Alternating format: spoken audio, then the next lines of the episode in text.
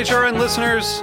As we celebrate our 15th year, we are deepening our commitment to giving voice to the next generation of food systems storytellers, and we need your help.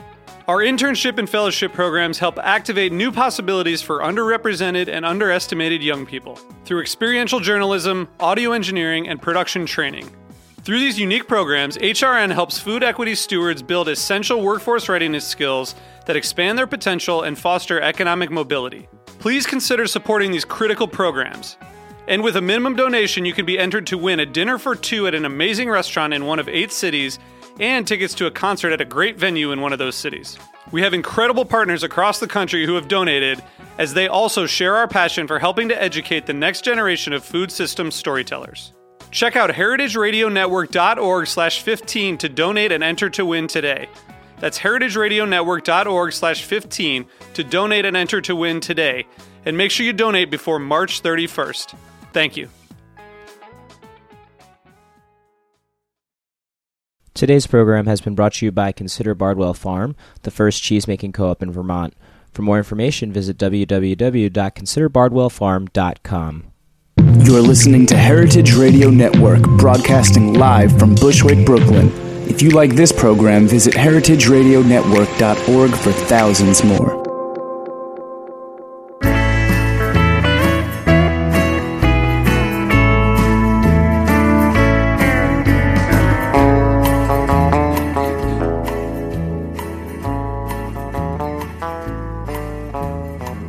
Hello. This is Cutting the Curd, and I'm Diane Stemple. It's my last show filling in for Anne Saxelby, who returns next week. It's been an exciting and fun filled three months talking cheese, interviewing cheese people, discussing cheese issues, serious and silly, and focusing on the dedication and quirkiness of cheese people on their various cheese paths. So today, I'm delighted to introduce Kate Arding. Hello. Hello, Kate a respected member of the cheese community for I think over twenty years. Yeah, and a quirky one. and a quirky last point. I figured the British accent would be good too. anyway, she is um, now known as one of the co-founders of Culture Magazine, which is really a most amazing magazine. It uh, it still feels new. Uh, it's a national cheese magazine, and it's known, among other things, for having a cheese centerfold, which in every issue, which is very cool. And so, uh, Kate, I wanted to interview a little bit about your cheese career because that's what I've been focusing on with people. How long have you got? well, we don't have that long. No, no. We don't have that long, but I'll I'll uh, I'll coach you. Oh, there we go. anyway, what did you study in school? Oh dear that's not a good. certainly not cheese. Well, not nobody cheese. nobody did. No, I know. Nobody I know. studied cheese. So I I'd always loved eating cheese, but mm-hmm. I didn't mm-hmm. really I didn't really come from a particularly sort of foodie family.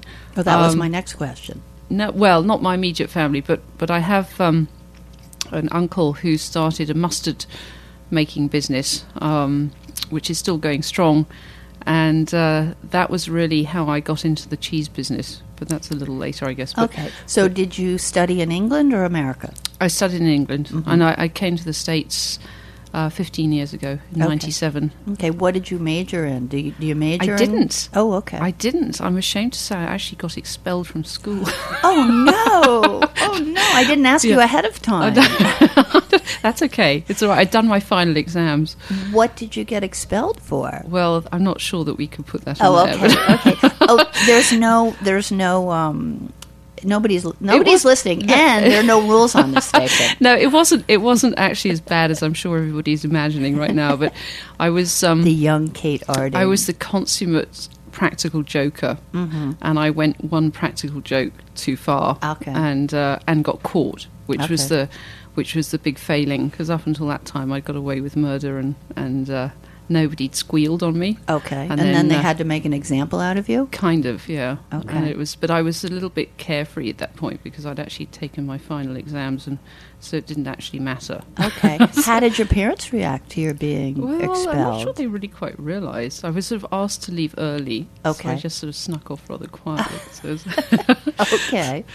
Now, my next question is what was your very first food job? Well, actually, it was kind of funny because leading straight on from that, you know, I had this um, this vision in my head that I had a whole summer, long, extra long summer vacation ahead of me, and um, I got home from this. It was a boarding school, so and uh, I got home for for the holidays. Um, and much to my horror, found out that my mother had signed me up to work in this local hotel as a chambermaid.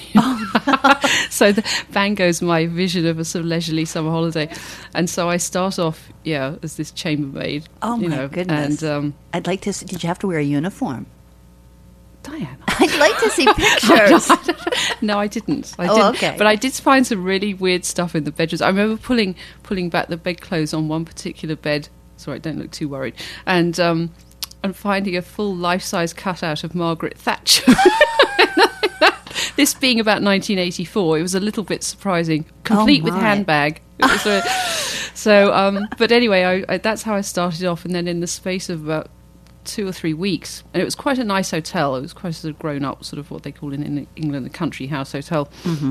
The breakfast chef walked out, and um, and the owners came running up to me. I mean, I was eighteen. I didn't know anything about commercial cooking at all. And she mm-hmm. said, "Well, how do you feel? You know, would you like to give it a go?" And I thought, "Okay, you know," and. I mean, the thing is about breakfast in England, it's not just sort of bacon and eggs, it's sort of kippers and mm-hmm. kedgeree and, I mean, all this stuff. I mean, and I was like looking through all my mum's recipe books thinking, oh my God, how do I make this? But somehow I pulled it off and nobody got food poisoning. So, yeah, it was that was my first introduction. A rather chaotic one, I'm Uh-huh. sure. But to the food world. yeah. How long did you last? Oh, the summer. No, Okay. I, I, I finally, um, I said I did end up going to college um, in the fall. And uh, so, yeah, I did it for the whole summer. Okay. So it was good, yeah. So tell me the story of how you fell in love with cheese.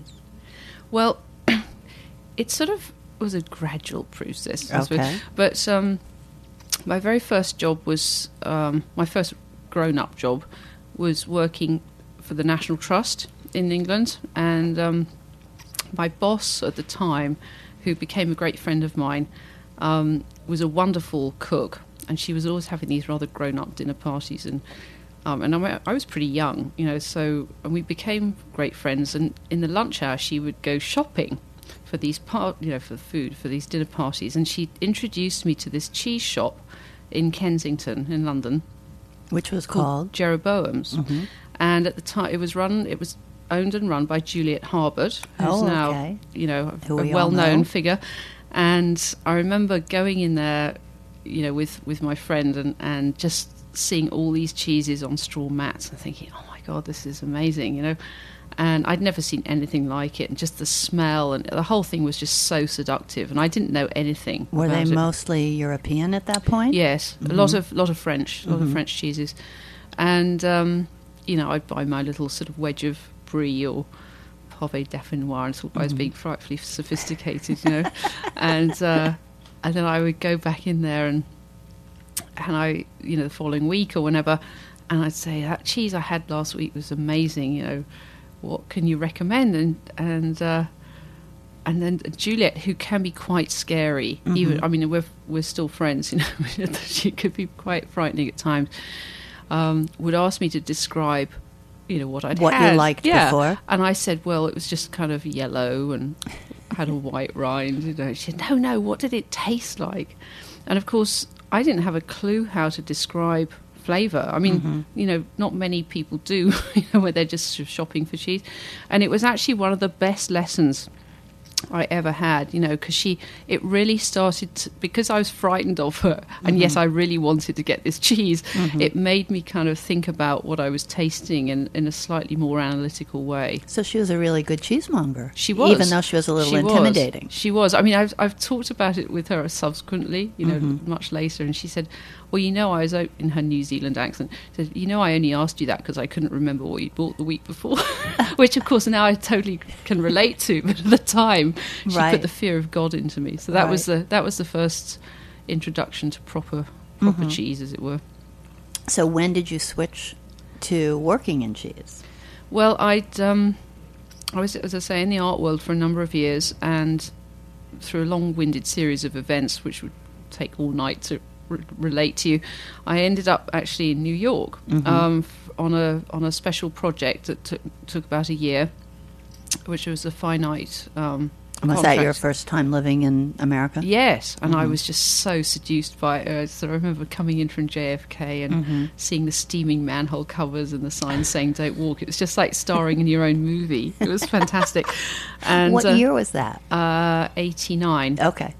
89 90 and but it was a fixed term contract so Mm-hmm. and i was all gung-ho to stay and had even lined up jobs and stuff but which then didn't come off but so to make a long story short i ended up going back to england and i wasn't ready for it at all you know i was i was completely You didn't have a job lined up. no, I Mm-hmm. mean, I was 24 and I thought I knew it all, you know.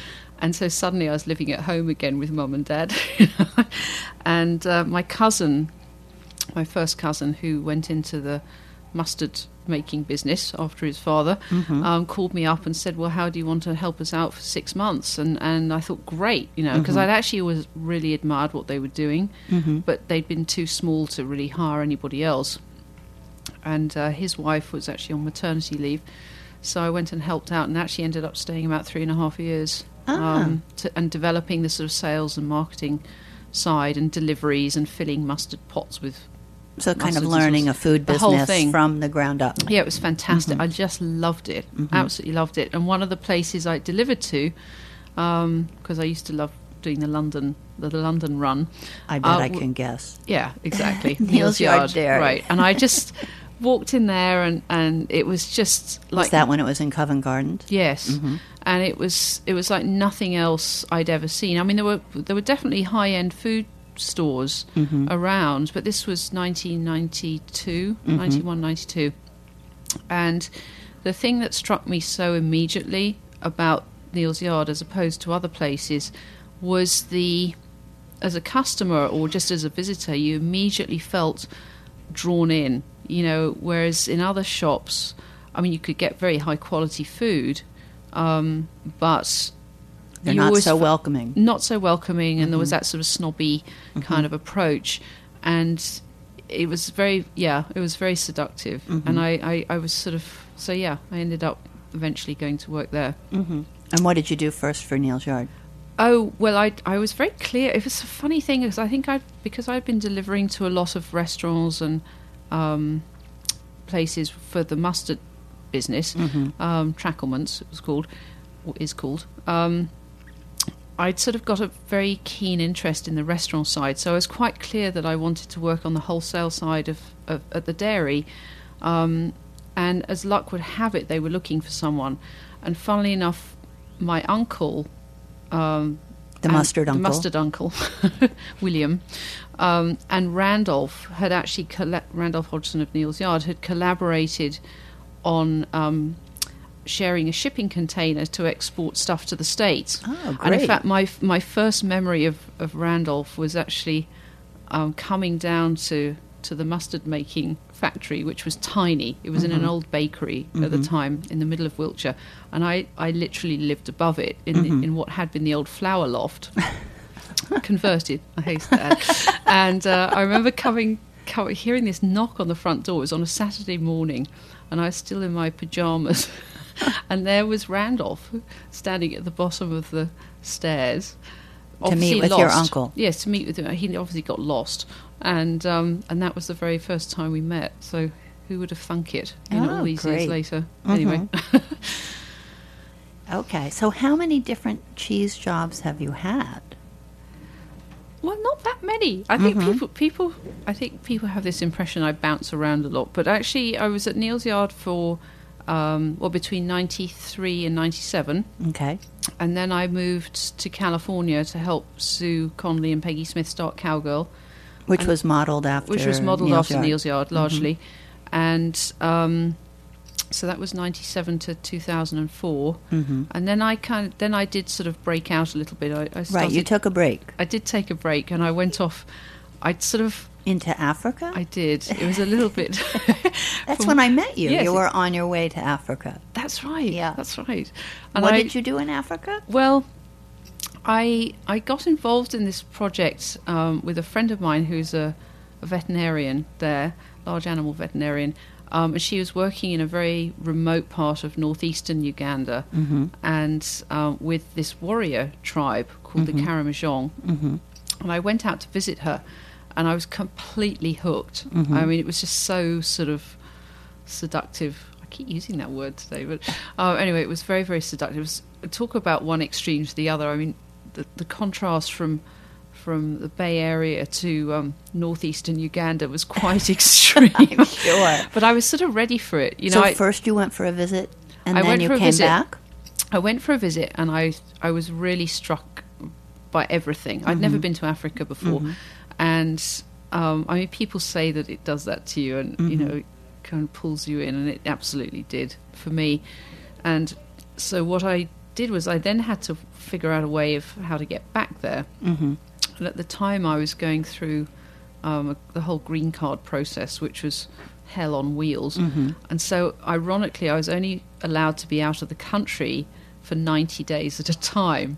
So, what happened was a friend of mine who was actually a former cheesemaker at Cowgirl who'd done a lot of work in Tanzania said or suggested to me, he said, you know, you need to get in touch with Land Lakes, you know, mm-hmm. the, the big The butter big people. butter people. Mm-hmm. And I said, really? You know, he said, yes, because they have this phenomenal international dairy development arm. And I said, you know, I have no idea. And they, I mm-hmm. don't understand it because they don't publicize it at mm-hmm. all. And anyway, so this, I sort of went online and started looking. And of course, they had all these forms to fill out, which of course I didn't fit any of the criteria because I hadn't majored in anything, to your earlier point.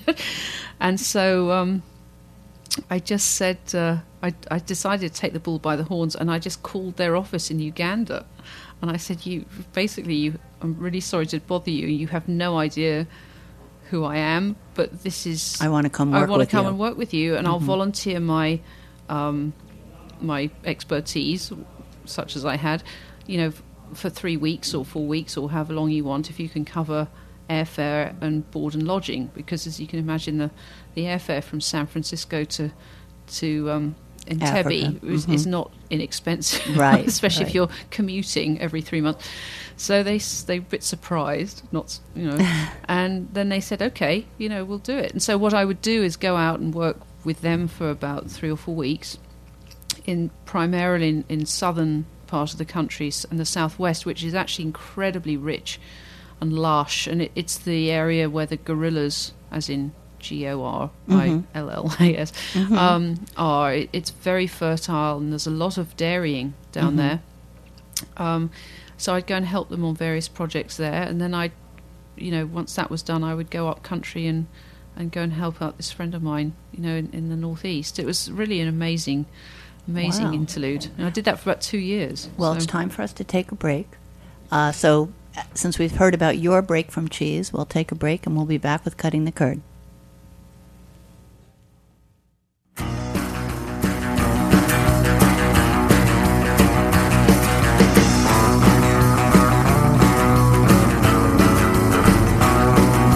You're listening to This Body by Pamela Royal on the Heritage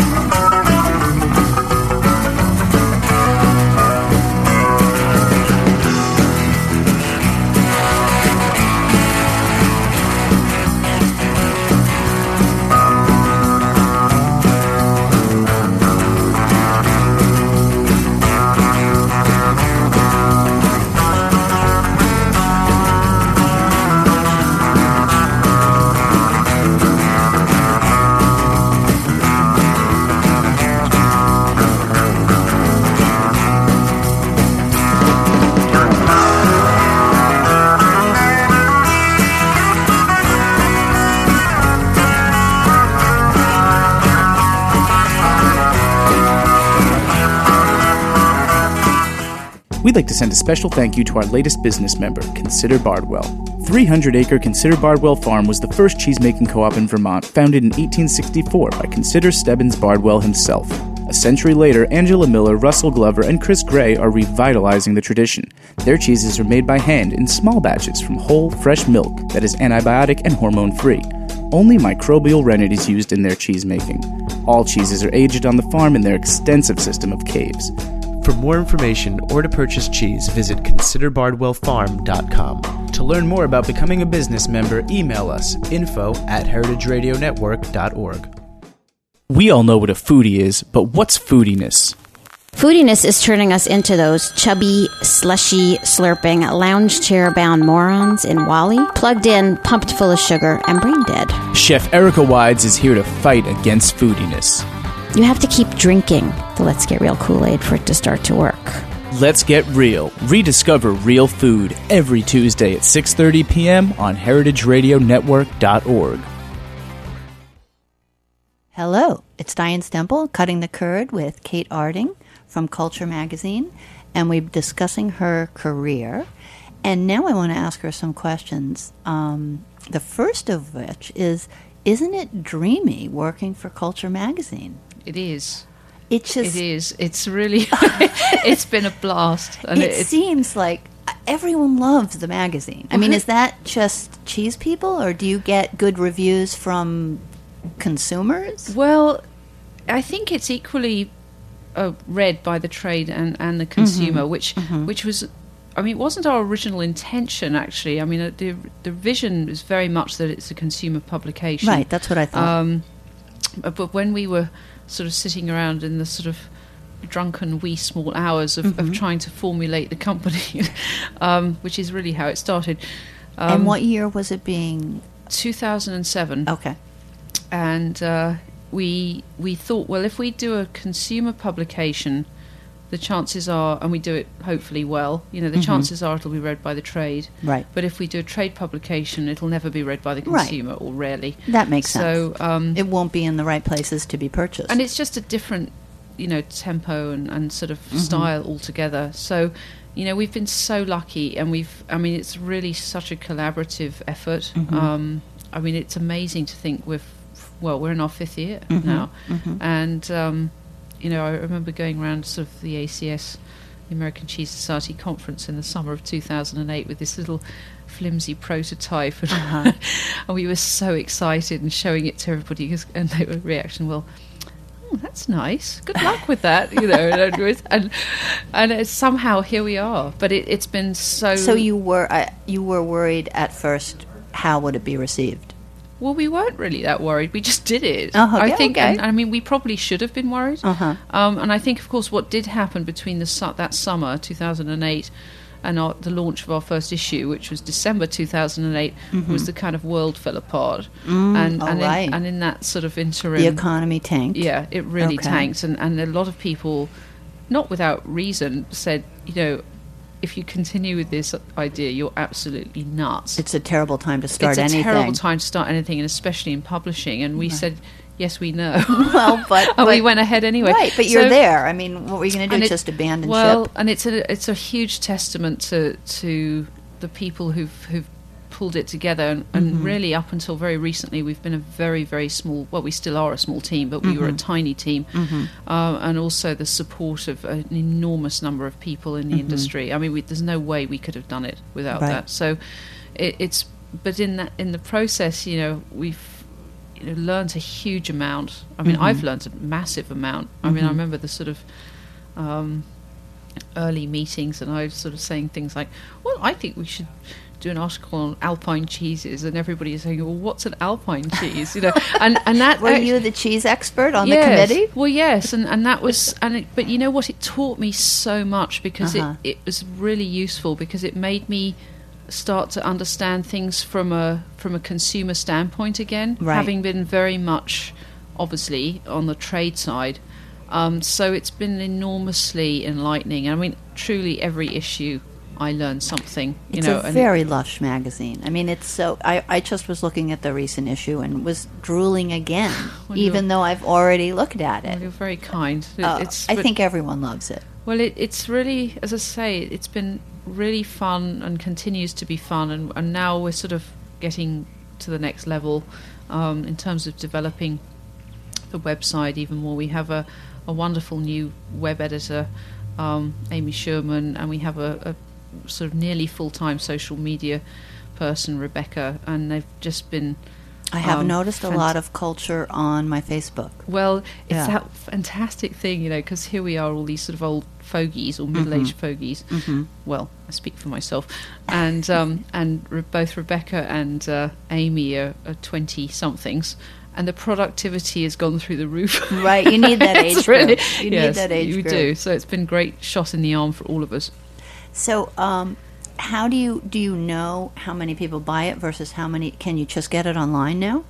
We we haven't got to the point yet where you put the magazine online Mm-hmm. because I think we- we're not against that. I mean, Mm-hmm. we're, we're definitely looking at um, doing that through sort of the iPad sort of Right. thing, and It seems like a lot of magazines have just recently been offering both. they have, and, and we're definitely open to that. We're looking Mm-hmm. at that very closely. Uh, we're also looking at apps, um, but in the same um, breath, because we're quarterly and we also have this print publication, the, a lot of the feedback we get, especially from people like myself, who's you know over thirty-five years old, um, is that they still really favour the print thing, and there's a there's a lot of um, anticipation about their copy arriving every Right. quarter, and they sort of put aside you know a couple of hours on a Sunday morning just to read it, which is fantastic. But that said, you know we're also acutely aware that, of course, there are a whole slew of younger people out there who are actually getting and wanting to get their Right. information in a completely different way. Right. So yes, we're very much moving towards that Mm-hmm. right now, but we want, but we have to be careful that one doesn't cannibalize the other. Right. So it's it's a little bit of a balance. Right. We'll because the out. articles and the pictures will be different when they're online. I mean, online pictures are great, but you might not see them all. Exactly. Um, but then I think, in the same breath, you know, there's a lot of stuff that the web um, and and that sort of side of things lends it, digital lends itself to Mm-hmm. that you can't can't actually reproduce in the magazine, like video, for Mm-hmm. Right, example. So right. What we've done right now is we're developing and, and have developed a very robust companion website, which is has a lot of ancillary information um, which relates to the content of the magazine, and a lot more above and beyond that. So you can go more in depth. Exactly, exactly. Mm-hmm. So Uh, can you tell me how the centerfold idea came about? that was my idea. I thought I remembered that. and was I don't know what it says about my uh, my state of mind. How many issues have there been? Also, Uh, well, the first issue was December 2008. and what cheese was in that centerfold? Winnimere. Okay. Yeah.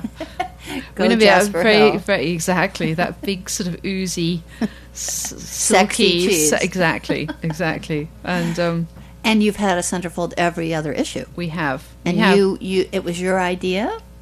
Yes. I mean, we all agreed on it. You know, it was just sort of again, it's amazing what can the Mm-hmm. It's a, it was juices. a phenomenal idea. well, yeah, it, it it's was, very it was- visual cheese. It is. It is, and of course, the the only thing that we found is that the um, inevitably the sort of oozy, soft ones Mm-hmm. tend to have a bit more kind of cheese appeal, if I can put it that way, um, Than the hard than ones. the firmer ones. Yeah, exactly. But As opposed to other things. yeah, we won't go there. Yeah, um, but it it's uh, but there's still it's a wonderful opportunity to to do a sort of big splash on on one on one cheese. Mm-hmm. Yeah. And how often is it American versus European? We try to actually. It, it's a really good question because I think one of the things that probably a lot of people don't realise is the amount of planning that goes into not just each issue, Mm-hmm. but also across you know six or eight issues because we actually have a giant matrix, if you like, and we plot everything out in Mm-hmm. Trying to advance. Exactly. So geography is a huge one. S- uh, cow, sheep, goat. Mm-hmm. Right. Um, As it e- should be. Even the gender of the cheesemaker. Okay. Mm-hmm. Um, the scale of the operation, you know, large versus small. Yeah. Um, because otherwise, inadvertently. You want to be fair. Absolutely. And it's really important to, to represent. I mean, there's a lot of different, as, as you know, you know better than anyone. A lot of different people in the industry, Mm-hmm. and you know the, some of the good stories. I mean, of course, inevitably one thinks all the best stories in inverted commas come from smaller scale producers, but that's not the case actually at all. There's some Right. great stories from larger scale Mm-hmm. guys, and and um, some really good stuff going on, which doesn't get sort of shouted about often enough. So Mm-hmm.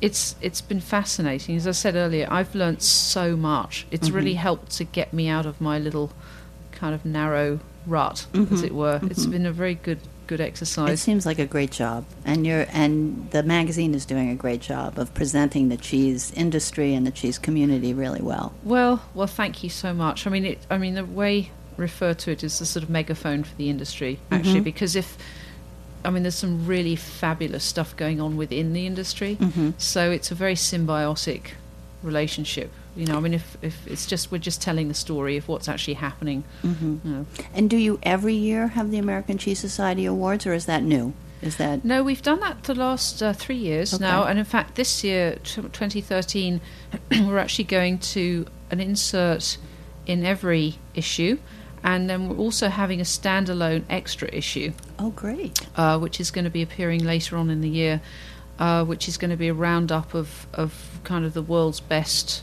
cheeses. So I hope I haven't blown it Oh, by okay. saying that, but no, anyway. Um, nobody's listening, right? Nobody's listening. No, no, no. So yeah, we're we're really kind of ramping it up, and and um, this uh, this upcoming spring issue is going to have a whole chef insert. Okay. Okay, lastly, I want to just say this is my last show on Cutting the Curd, and I want to thank Anne Saxelby for giving me this great opportunity to host Cutting the Curd for three months. And I want to thank the people at Heritage Radio Network who have been so helpful and welcoming and supportive. Joe Galarraga, my engineer, who's waving at me from the next room to stop talking, and Erin Fairbanks, the executive director, and Jack Inslee, the executive producer. And I also want to thank all my guests who have been so enthusiastic to join me on the show, and Roberta's, who has fed us great food afterwards. And I want to thank you, Kate Arding, for being my last guest and for being so accommodating to drive down in the snow to be here. Well, I'm very honoured, and you've done a wonderful job over the last few weeks too. Thank you so very Thank much. Thank you. And it's Cutting the Curd on heritageradionetwork.org.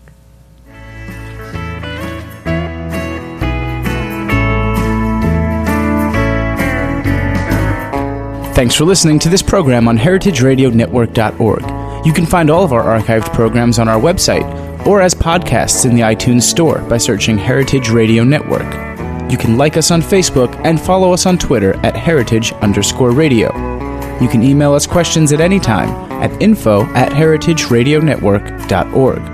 Heritage Radio Network is a nonprofit organization. To donate and become a member, visit our website today. Thanks for listening.